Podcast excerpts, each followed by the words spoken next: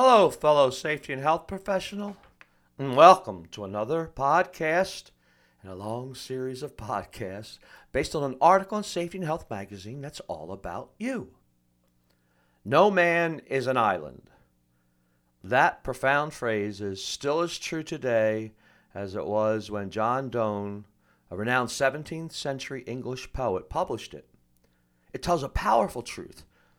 Everyone needs others to survive and thrive. Now just think about the food you eat. There's no way you could have a banana or soup or anything you have eh, that you eat if somebody else didn't work to grow it, package it, ship it, stock it, sell it. I mean, the list is incredible of what it takes for you to have your morning coffee, even. And so we need other people. Even as work we do as safety and health pros. We couldn't be successful at what we do if we didn't have the cooperation and collaboration of other people. So when humans work together, uh, uh, we can accomplish fantastic things.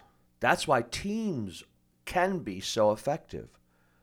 They're the epitome of humans cooperating to reach common goals and solve problems. You undoubtedly have been a team member at work or in your community. Uh, for me, for example, I'm a demolition team member at a decommissioned nuclear facility. There's a group of about 11 of us uh, that work for this one building we're demolishing. Now, I cherish every chance I get to contribute to the team's success. And I work hard to be an excellent member who helps the team excel. And here are a few ways I accomplish that, particularly during our team meetings, because that's mostly the most common time that your team is together when you have a meeting or a pre job briefing or something like that.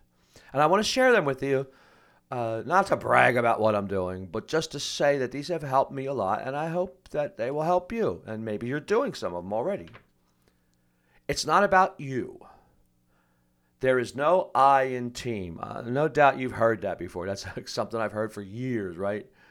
Uh, though it's overused, it's still it's valuable to consider what it really means. It means that your ideas, contributions, and what you do shouldn't be just to like show off or make you stand out or make it you know stroke your ego type thing. That's not what it's what you should be doing. That that shouldn't be your main motive. So like when I suggest something and the team agrees, great, makes me feel good happy that they said, yeah, Hawk, your idea was good and we're going to use it. Uh, then the team usually moves on. You know, we go to the next item. However, if the team decides not to use my idea, I don't pout about it, uh, don't feel insulted or waste time arguing my point. Even if the concept is excellent, and of course, in my mind, I'm sure it's better than what the team plans to do, still, I will not advance the team's. It will not advance the team's interest by me being stubborn and creating discord. That doesn't mean you shouldn't give more evidence, perhaps, to prove your idea is viable when it's turned down. For example, some team members may not fully understand what you are proposing. You know, so this this is where you got to have your ducks together, as they say, so that you can you know explain why this is a good idea. Because maybe people don't realize why it's a good idea. But if after that they say nope, still, then fine, give it up. Too often, I've seen teams argue for an entire meeting, sometimes more than one meeting, because a team member is stubborn about an idea they have and they want to, you know, not give it up. It's counterproductive. So I don't engage in, in that distressing behavior. Now, after the meeting, I might go and complain to somebody, right? That's different. All right, give team members your full attention. Oh my goodness, I still see that all the time in, in teams. The team I'm on now, pretty good. There still is a few people that don't pay attention like they should, but I, I just think it's their natural way. All right, whatever I, here's what I do. Whoever's talking during a team meeting will get my full attention. That includes facing the person speaking, making steady eye contact, taking brief notes when needed, and asking questions about what they're describing when I don't understand something or would like more information. I realized that looking at my phone or away from a team member while they're talking is not polite and can make the per- person feel like I don't care about what they're saying. Right, and finally, the last big point which has been around since the 80s. I remember when I first started really going to meetings. Be on time and come to the meetings with a positive, and I would like to say, uplifting attitude. Arriving on time shows you value the team meeting. That's part of what it does. So I'm always early for the team briefings. Often I'm the first one there. In fact, most of the time, except for this one guy, Sean, he comes earlier than me on purpose because he knows I come early, which is kind of funny. We're good friends too.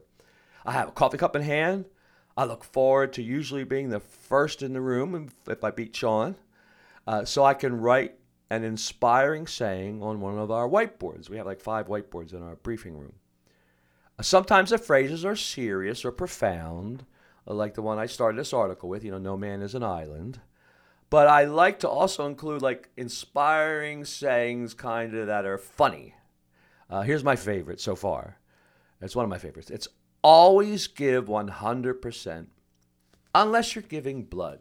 I think that's cute and funny. And plus, it also gives like a message, right? And now, as each member arrives, right, I'm already there, and they expect me now to be there because I've been doing this for a while. I greet them with a broad smile, a hearty good morning, or some other fun greeting. Sometimes I have something fun to say, like, can you believe it? It's already Monday, type thing. Uh, my goal for these actions is I like it myself, but it's to give the team some energy, have everyone feel welcome, and signal that this meeting will be productive and fun. Now, I'm not the team leader, so I don't have to do this stuff. It's not required of me. Uh, the guy who is a team leader, uh, uh, he's a wonderful leader, and I adore him. He's really good. He's funny too, and he likes my antics. He likes that I'm doing this. Remember, this is a nuclear power facility too, which which makes it so unusual because some of the meetings are so like stern and reserved, but ours aren't. But we do our job. We get it done. So I'm not obligated to arrive early. I don't have to put things up on the board and other things I do. But I cherish my team and I want the team to do good. That's why I do that. So you can do the same thing. You can uplift your team too. Your style may differ from mine. Uh, I'm, I'm a little unusual, outgoing, and do silly stuff at times. So maybe that you don't have to do that. But by bringing your best attitude and as much natural enthusiasm as you can, your team will cherish you as a teammate.